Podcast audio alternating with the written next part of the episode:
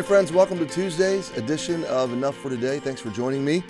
We are in Psalm 38, so I invite you to turn there. We began to set this up yesterday, and as you're finding Psalm 38, I want to invite you to on site groups uh, tomorrow night, Wednesday.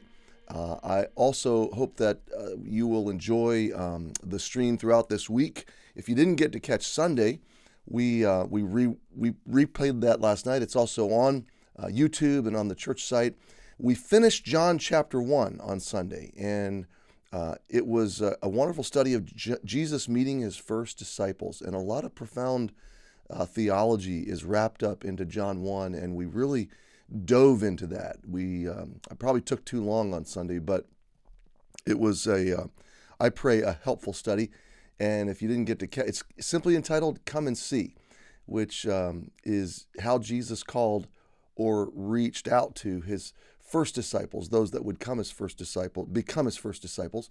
It's a wonderful outreach tool for us too. The, the simple words, come and see, to bring people to a place where they can hear the gospel, experience the love of Christ, understand what it means to know Jesus, and, uh, and check it out. Air their qu- uh, questions, uh, work through their doubts and skepticism. Uh, the invitation to come and see is an invitation to come and think and come and explore and come and reason, come and put it all together. And um, so, anyway, if you didn't get to catch it, I hope you will. We're just going to look at the first few verses of uh, Psalm 38 because David is dealing with failure, he's dealing with sin. And there's a lot of implications of that sin in his life, as there is in our lives.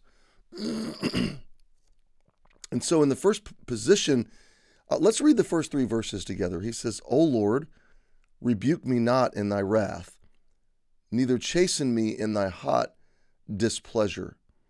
Now, I, I, I want to begin here. I want to say it is so very important that you have a proper theology, a proper framework of the wrath and the anger of God. First of all, it is not irrational or unjust, okay? You need to understand that. We tend to think of anger as emotion, human emotion. Then we put it in the category of out of control human emotion. And, uh, and then we put it in the category of unjust or injustice. We've all experienced that. We've probably all uh, been that to some degree because our human anger is so uh, interwoven with our own sin nature. And anger becomes something that is unholy and impure when, when you when you mix it with sin, okay? But Ephesians teaches us to be angry and sin not. So there's a way to keep anger and sin uh, separated.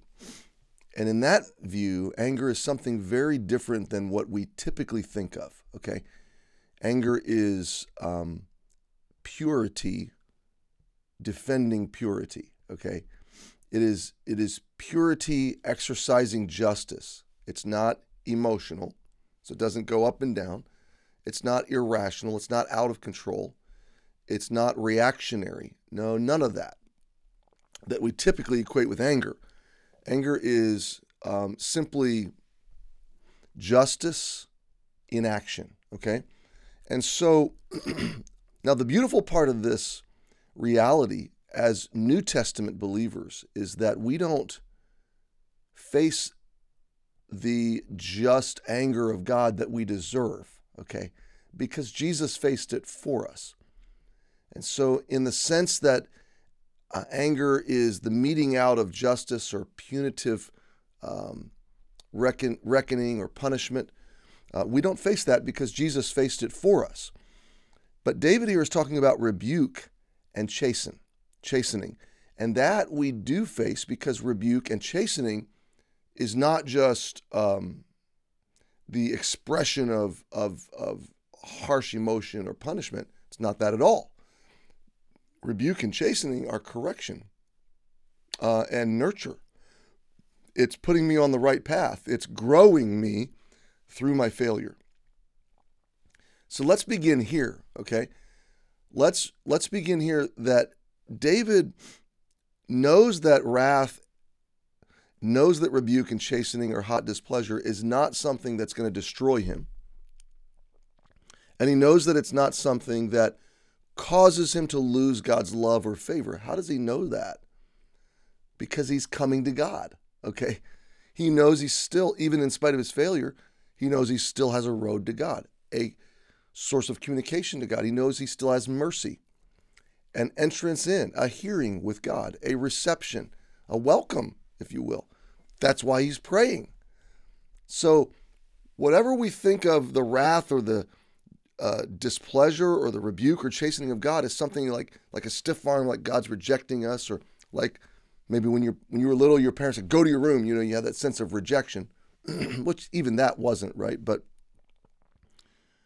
in a cosmic, uh, God scaled view of these things, we tend to think of wrath and displeasure as something absolutely destructive, you know, fire and brimstone and eternal separation from God. And in this sense, in this sense, it is not. Now, when God brings about final vengeance, final justice, final reckoning, final justice, final uh, judgment, and pours out his ultimate, the sum total of all of his wrath on all injustice and sin, yeah, that's going to be final. And it's going to be um, it, it's going to be explosive. It's going to be fiery. Um, but right here, that's this is a different thing that David's talking about. He has he has he has fallen, and he is experiencing that fallenness. He is experiencing the outcomes and the wounds that his sin has brought. And so he's asking God to deliver him from that, from the wrath, the displeasure, of the rebuke and the chastening, the, the unpleasantness. He's repenting. He's saying, God, it worked. The rebuke is working, the chastening is working. Can you remove this? Why? Verse 2 Because your arrows are sticking fast into me. I'm getting it. They hurt. I know I need them. They're sticking. They're they're they're there. Your hand is pressing me sore. It's it's it's it's heavy. It's becoming unbearable. there is no soundness in my flesh because of thine anger.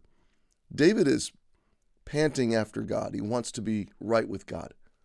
He wants to know that God is finishing his correction with David. And there's nothing wrong with that. Now, he's surrendered to God. Obviously, he, he understands that God is the authority. He's not accusing God. I want you to catch that. He's not accusing God. He's owning his own sin. He understands that God is dealing with him justly, fairly, reasonably. But he nonetheless sees God as a loving, merciful, long suffering, gentle father who can even bear the complaints of, of the weight of bearing God's correction. I, look at verse uh, 3 There's no soundness in my flesh because of thine anger. I can't sleep. I can't get out of my mind. My mind won't stop. It's eating me up, essentially. Neither is there any rest in my bones because of my sin. You see the distinguishing. David knows he's owning in true repentance. Repentance owns its own responsibility for sin. Um, but he is he's asking God for that sweet fellowship and sweet communion to return. And he's going to God who he knows to be loving and gentle and long suffering in it all. I just think this is a beautiful three verses. It's not, it's not, you know, it's nobody's life verse. It's nobody's uh, favorite verses to memorize. But if we could get the essence of these verses, that God is a loving God, in that He would never have a child that He doesn't correct and rebuke, especially when that child is self destructing. But He never intends to break us or reject us. He always intends um, to grow us. We are always in His favor in that sense, always. You're never not in God's favor, even when you're in His rebuke or correction. So take heart, my friend. Respond well to your failures because God surely is, and He loves you more than you know. Happy Tuesday. We'll pick it up here tomorrow. Have a great day.